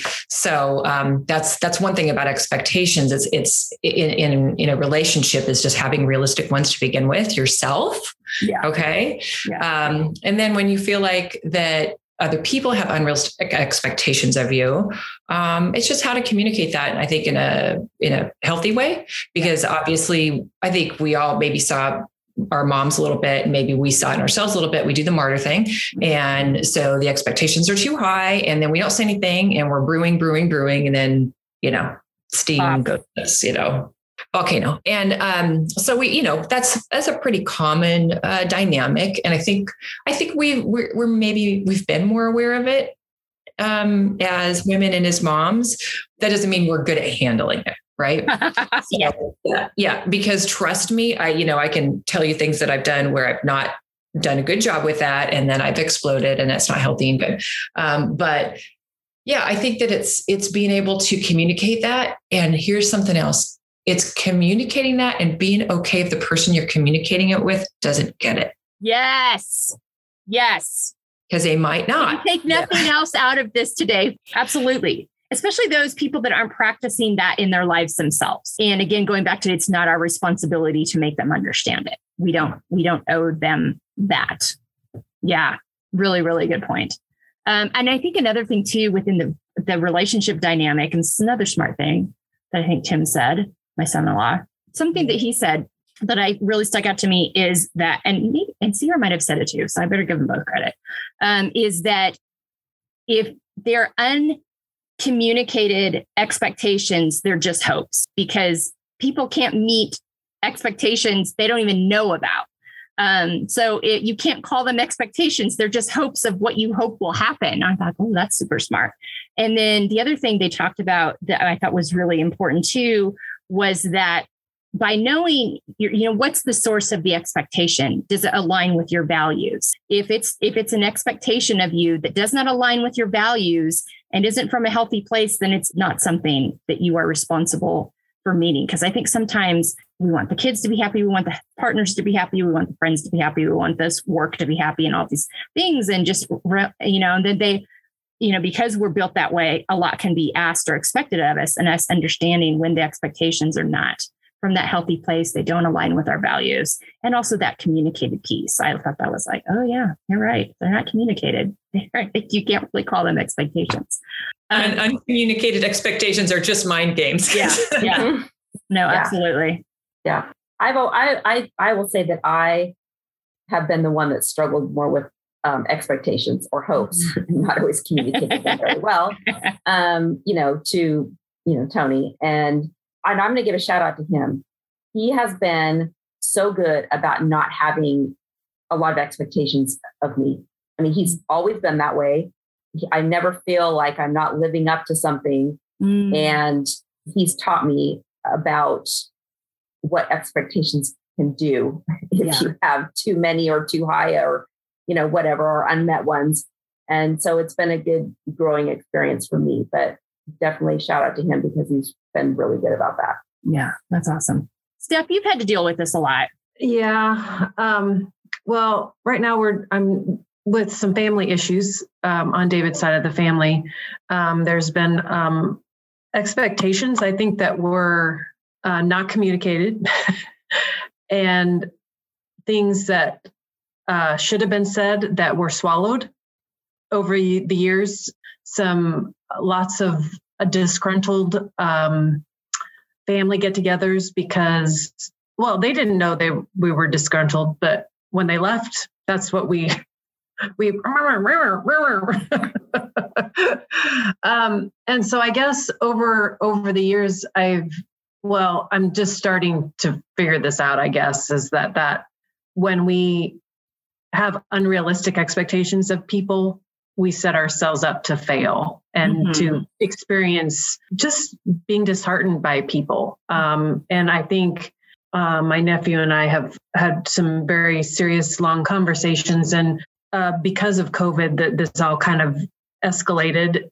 And we have differences of opinion. And uh, we, we're working through things. You know, like it, it's it is achievable to um, communicate and um, s- still love each other but have differences. I think that that's a different in our minds sometimes we think because we love that person they're the same as i am and yeah. that they should think the same way that i do. Yeah and that is that is not true. We all have different experiences. We all have uh, different backgrounds we were raised in. I mean all four of us could tell us we all have different experiences. Now we may end up at the same place mm-hmm. but but or get there in a different path. But anyway, I just think that um, um, we we make assumptions about people that aren't always correct, and I think so. Living living within my own expectations of uh, basically, you know, I've tried to communicate this to my kids and and anybody who walks through my door is, I hope that they experience love and um, and that they feel differently when they walk out my door than when they came in, that they feel more loved, more cherished. And so um, that's my expectation of people when they come in my, my house. um, I think that for the most part, that has come through in my life. Um, but we're not perfect. And so sometimes my expectations were higher of people than, and so uh, I set myself up. yeah. And that was okay. It's it's just a realization that it's not all one person's fault either. You know, it's it's a two way street. Mm-hmm. Um, in that, and communication becomes super super important. Yeah, and just like you can't expect people to be different the next time or fix things that they don't know. Yeah, you know that you haven't discussed with them. Um, you know, I'm I have uh, we all could speak to experiences in our own families and scenarios where that's the case. Um, and I, I think, you know, we're all learning the importance of, you know, having those hard conversations and being brave in those conversations. it, it is hard in the moment, but it's so much better long term because we are all want everybody to be happy because we are ones that take care of people. It's better for our own health because we all carry that with us. You know, I've had to really work a lot on, and I know all you have it in different ways too, of letting go of the of those expectations that I have of people that just don't want to be different. They don't want to mm-hmm. change. They they are who they are. And no matter how much I talk at them about my experience and what I've learned and blah, blah, blah, blah, blah, you know, that I'm not going to talk them out of it. They have to land there on their own. And so releasing the expectation that if I talk at them enough, and if I, sh- you know, if I if I just keep going, because I am I am just a bulldog that way. I am just you know, pers- if I just keep, I just keep, and and have, being able to release that. And Brady's like, it's not your responsibility. You've got to let that go. You've got to release that expectation of yourself, and you've got to release that expectation of them. And I think we've all had to to walk that out in different scenarios, and are doing that some right now in our own scenarios. Mm-hmm. And and going back to that, you know, that boundaries piece and it goes right into our next topic of cultivating healthy relationships with others. You can only cultivate a healthy relationship with someone who wants to have a healthy relationship. Um, and having that healthy relationship starts with you having a healthy relationship with yourself. It's very difficult to have a healthy relationship with anyone else if you don't have a healthy relationship with yourself. But you also can't impose a healthy relationship on someone who's not willing to do the work to be in a healthy relationship with you. So talk about that Kristen, we're going to start with you. Yeah, I mean, I think that I um, I think that maybe that encourager piece, but I've always felt um, a big and loyalty. I've felt a big responsibility in being a friend, um, and friendship is always very, very important to me. And so I, you know, we, we, you all have, everyone's had a situation where you go through mean girl stuff or whatever, and you learn the hard lessons of, you know, not everybody who says they're your friend is your friend. And, but it's interesting because even as you become an adult, sometimes you still have to learn that lesson um you know again so and we've all heard about you know toxic relationships and whatever but uh when you go through the process of being in a relationship, a friendship, and I'm, i mean more of a friendship, where it's super one-sided or it's not, it's not beneficial for you. Sometimes it's you don't get it. it takes a while for you to realize that's happening. And one thing I had a um, just a really helpful friend uh, at one point in my life, and I there was a relationship that was going on that was just like literally I was having physical um, issues, like migraines. I'd never had migraines before, and all of a sudden I had migraines, and I was experiencing this stuff, and I, I didn't realize it was this this friendship that. But this person said a friend will show themselves friendly, mm. and you're like, well, duh. You know, what is this friend doing? And so, you know, you really have to identify is this friend a friend? Like, like let's like don't be um maybe you um give somebody too much benefit of the doubt. Mm-hmm. And when you really look at the friendship and you're like, wow, this is not a healthy friendship. Mm-hmm. Not only that, I've tried and I've tried to water it and it's not growing and it's not going to. Yeah. And you just have to, you know, you have to walk away. So I, you know, I think uh, I was, I did get to learn that. And again, it was painful, but you, you learn that. And so I think in my adult life, I've really been picky about friends. And when you have that toxic person, uh, my toxic radar, you know, goes off pretty quickly. Mm-hmm. And so I just, you're just, you're no. And so there just have been different people in different circles. And when I, and when I know that toxic person, I, I'm friendly. It's not that I'm not friendly, but I'm like, you stay here. Yeah. You're not in my, you're not in my inner circle and you won't be yeah. you know because it's just too important. And i feel like you know i feel like my life has been better because of that. And i feel like going through the difficult things when you have difficult times when you don't have those relationships that are sucking the life out of you and you have healthy relationships where people are going to, to be there for you gosh you know who needs that extra weight when life is already heavy enough? Yeah. Um, so you know just identifying and knowing that you have good relationships you have to do that all the time because you don't know when the next train's going to hit you. Mm-hmm. And you need your relationships to be healthy, you know, to, you know, to just thrive in this life. Yeah. So you, you got to protect that and be very careful. You know, I feel like I feel like I am, and I feel like it's been very beneficial. And you know, and as we enter golden girl status, you know, the uh, the old lady's home is going to be a lot of fun with, with with the people that you know I hope to be with. it's so true, and I, you made a really good point. And I think sometimes as women, especially as women of faith, um, we feel like we've got to like everybody. It's not loving if we don't like everybody. We don't have to like everybody. We have to be kind. We have to remember that they they were made and created by God just like we were, but we don't have to be everybody's best friend. It's okay. Not everybody is going to fit us, and we're not going to fit everybody, and that's okay. So yeah, I think that's really important. Well, it took me a long time to figure that out. What you yes. just said. Yes. Uh, it, it, it, I think I have. I, I make friends very easily. Yeah, um, and people are attracted to you because you take such a good care of them. Thank you. But they don't always take good care of you. Uh, yeah, I, I, think I think that you know feeding and watering. I think I would have a tendency to feed and overwater and overfeed and and then not and then not reap any rewards back. And not that friendship is about reward, but um, just that give and take that that true friendships really are about. And um, and I've really been blessed in my life to have some really awesome women in my life. And um, but I have a tendency to step in and I step in deeper and quicker than the other person because I'm willing to show my vulnerability. Mm-hmm. Um, and sometimes that bites you a little bit.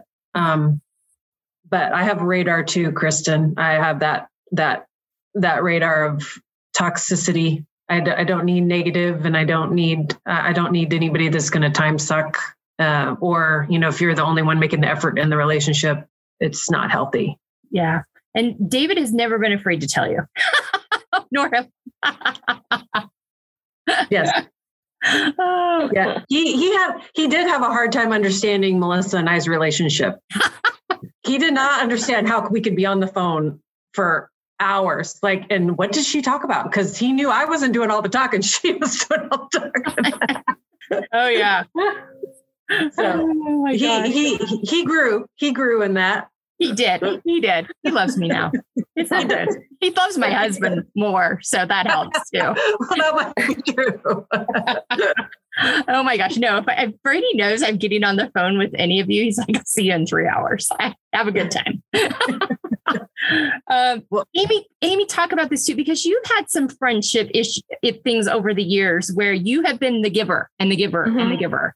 Yeah, I think you know you learn kind of like what you know Stephanie and Kristen said. You learn about who the toxic people are, and you just have to learn to walk away from those relationships and stop watering something that's not going to grow. Mm-hmm. And so I have had to do that, you know, over the years um, in a few instances. And I think I've learned, um, even just recently, that I, I, realize I have I have a great group of um, friends, and uh, that we, you know, really rely on each other. They've helped me to be vulnerable. I think it took me a long time to be vulnerable with a lot of people because I was just more introverted and just didn't want to, you know, share too much of myself.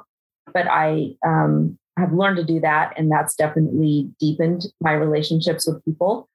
Um, but I um, also know that I can be vulnerable with just certain people because, and it's okay. It's like you have these different circles. You have your little inner circle, and then you have, okay, you have another circle outside with people, and you're a little bit different with them. And then you have, you know, more acquaintances kind of thing. And so it just depends on who's where that person is in my circle and where I'm going to go with them and how deep I can go with them, you know, because there are people that I may have been friends with for a really long time, but it's been difficult to go deep with them. And if somebody's going to be in my inner inner circle, it's going to be somebody I can really go deep with and to know what you're thinking and what you're feeling and you know what God's doing in your life and in that sort of thing. So, yeah. um, I think it's just learning to know who those people are, and also just in general, in general, learning to let go. Like I can't fix mm-hmm. this person.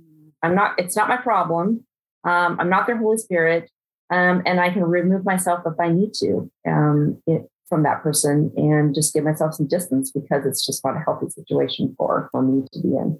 Yeah, absolutely. All right. How do you live out? So, the name of the podcast is Feel Finding Empowerment, Embracing Layers. And, and embracing layers is that embracing all those parts of us that we may or may not, you know, aren't just the highlight reel, the parts of us, you know, we've talked about a lot of those layers today. We've talked about our struggles that we've had with physical health, with anxiety. Um, talk about, you know, finding empowerment within those things and embracing those things about yourself if you can't embrace the good with the bad, then it's not it's not your true self. Mm. Uh, you have to see where you because I think uh, uh, well actually I think we all know this. We grow from difficult times. You know, we don't necessarily grow from the I mean great times are great times, but we're not going to grow as much as when we go through the fire. Mm. And that's when we're going to grow. And so if we don't have those difficult times and the the ugly layers in our lives, then we're not going to be the people we are today. Yeah. So it's important to embrace everything. Well, and those tools that you learn from that, you know, that you just aren't going to learn other ways. Yeah, actually. And, and it's all it's all part of who we are. We don't you don't get who we are without all of those experiences. All right.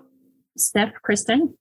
Um, well, you put finding in there, which is kind of interesting because um, I am not, and I'm thinking about it not in terms of finding empowerment. I skipped around because I'm looking at the, um, I'm looking at the notes right now, and um, actually, how about how about this? How about finding layers? Mm because um, I feel yeah. like that's a lot what's happened, you know, in my life. Like uh, yeah. as I, you know, I started talking about like the food relationship or whatever, and how my health kind of exposed that. But um, but then in like going through that counseling, it's been it's pretty cool because you you bring stuff up and you think that the thing is not the thing.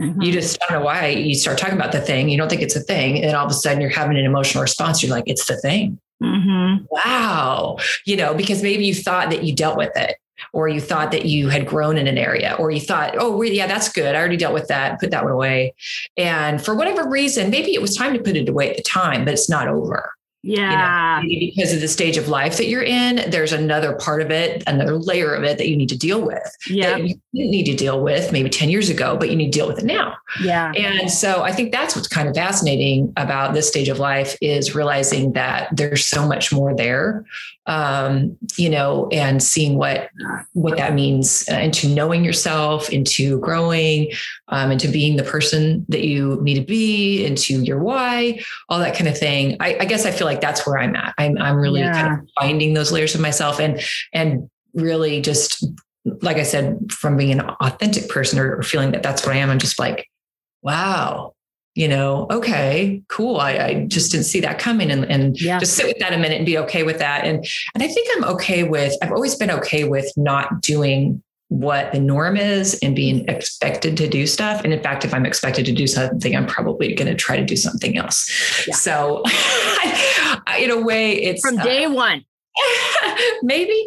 Um, so so I guess it's uh it's kind of cool to look at that and try to discover, you know, the things about you, who you are as a person, what you've lived in your life already, what all that says about you, and then then how to move forward and who to become.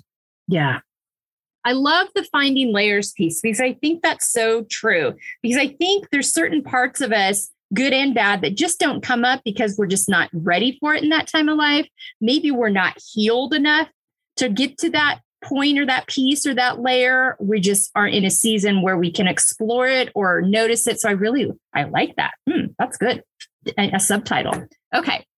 Well, I just thinking, you know, um, you know, not uh, totally in Kristen's. I'm I'm totally in your shoes right now. Also, um, finding you know finding and ex, you know exploring what the possibilities are, what's to come. But uh, I also don't want. I think it's important, like for our kids. You know, I I want them to know. You know, we'll share something, and we assume that our kids know these things about us like our you know our past you know whether it was sports or or or whatever whatever life experience it was but they were little you know they might not remember those things they might not know and i think you know being um, authentic and real with our kids and and some of our life experiences yeah, um, yeah. it really shows our layers to them yeah. um, and who we are as people and so i you know, I think David and I both we've really trying to help our kids along and help them not make some of the mistakes that we made as as young married couple, young, you know, starting out financially, different, you know, different ways, um, trying to help them. You know, they're going to make some mistakes and they're gonna they're gonna find their own path. Um, but if we aren't vulnerable enough to share with them our past experiences, mm-hmm. that you know um, then they'll they would never know and how right. that might shape their experience. Um, so I think I think embracing the layers, uh, you know, I I think of in terms of bracing all, you know, all the layers um, and being vulnerable with our kids. Um, at, at, least that's what I was thinking of when you yeah said yeah. I love that because I think we sometimes, and I think we saw this a lot in our parents' generation, they wouldn't, it, it was like bad to point out that they were wrong or they made a mistake or they had a hard experience. They were the parent. They were supposed to always be right, always have, you know, there was this, you know, and so it it took away from the ability to have any kind of authentic, honest conversation around that. I mean, there's so many things about my parents I have no idea about any experience. And yes, I'm like, I, you know, somebody, something on phone, I have no idea. They never talked to me about that. That was never deemed appropriate. Yeah. And, you know, but uh, on the flip side, you, we've been very honest and vulnerable with the girls, and they they pretty much come to us with most stuff. There's not Kylie especially. Kylie's an open book, but I mean, and sometimes their dad's like, oh, I don't know if I wanted to know that.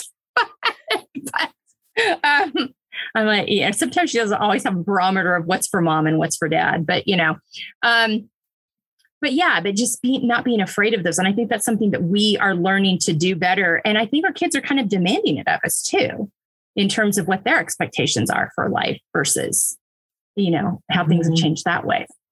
Yeah. Um, and just, you know, us feeling empowered to do that, I think. Yeah, absolutely. Absolutely. All right, ladies, we're down to the rapid fire.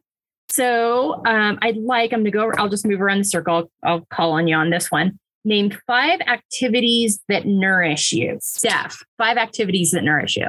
Um, exercise, um, my daily devotional and praying, time with friends and family, gardening and being outside, and reading. Amy? Uh, family and friends. Um, but on the flip side, alone time, puttering with a purpose, camping, traveling, reading, being out in nature, especially bodies of water, exercise. And I know this is one of five and then you know reading uh, my bible spending time with the lord and praise and worship music so. and amy and tony love to go on cruises so oh yeah my husband loves to go I, I like them i love them too but he's like the cruise aficionado mm-hmm. you ever have any questions? Just ask. Um kristen uh, definitely time with Tim and the girls, um, time with friends for sure, the good friends, um, tennis for so many reasons. Um, uh, for us, we're fortunate where we live, being out, being able to get on the boat and be on the water is amazing, amazingly healing to be in nature that way.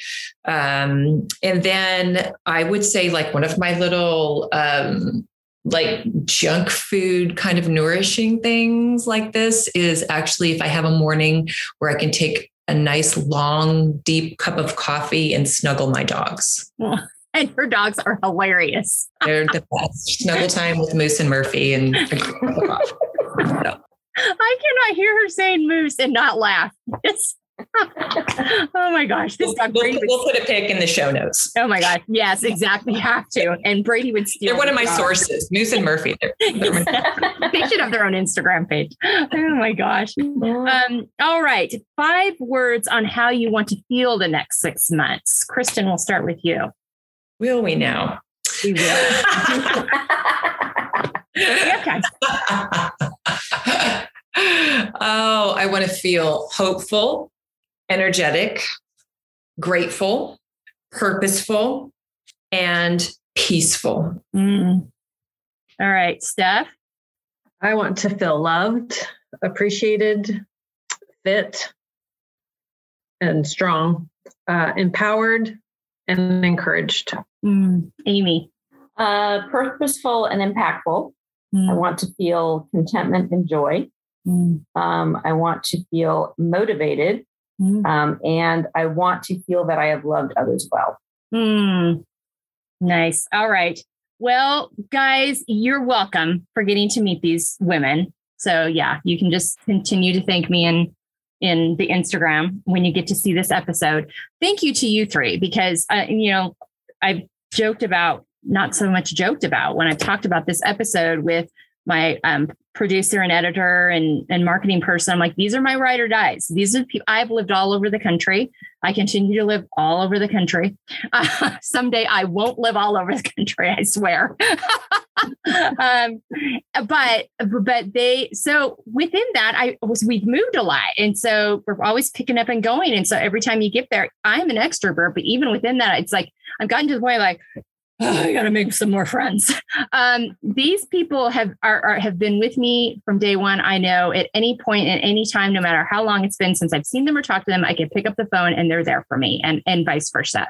So thank you for that. Thank you for the gifts that you all are to me and that you are to the world and to your families and your communities. Um, and remember, podcast friends, you can um, refer to the sources and the show notes to learn more about these wonderful ladies um, on the Instagram as well. And we hope you enjoyed this episode with us and getting to know these special people. And I hope you have special people like that in your life too, and, and that you make the time for that. These relationships are important. We're all moms. We all have various jobs. We all have partners and spouses and uh, families, but um, you'll never be sorry about the investment you make in these in these relationships. They are important. Don't ever let anything or anyone tell you any differently. And we hope you have a great week.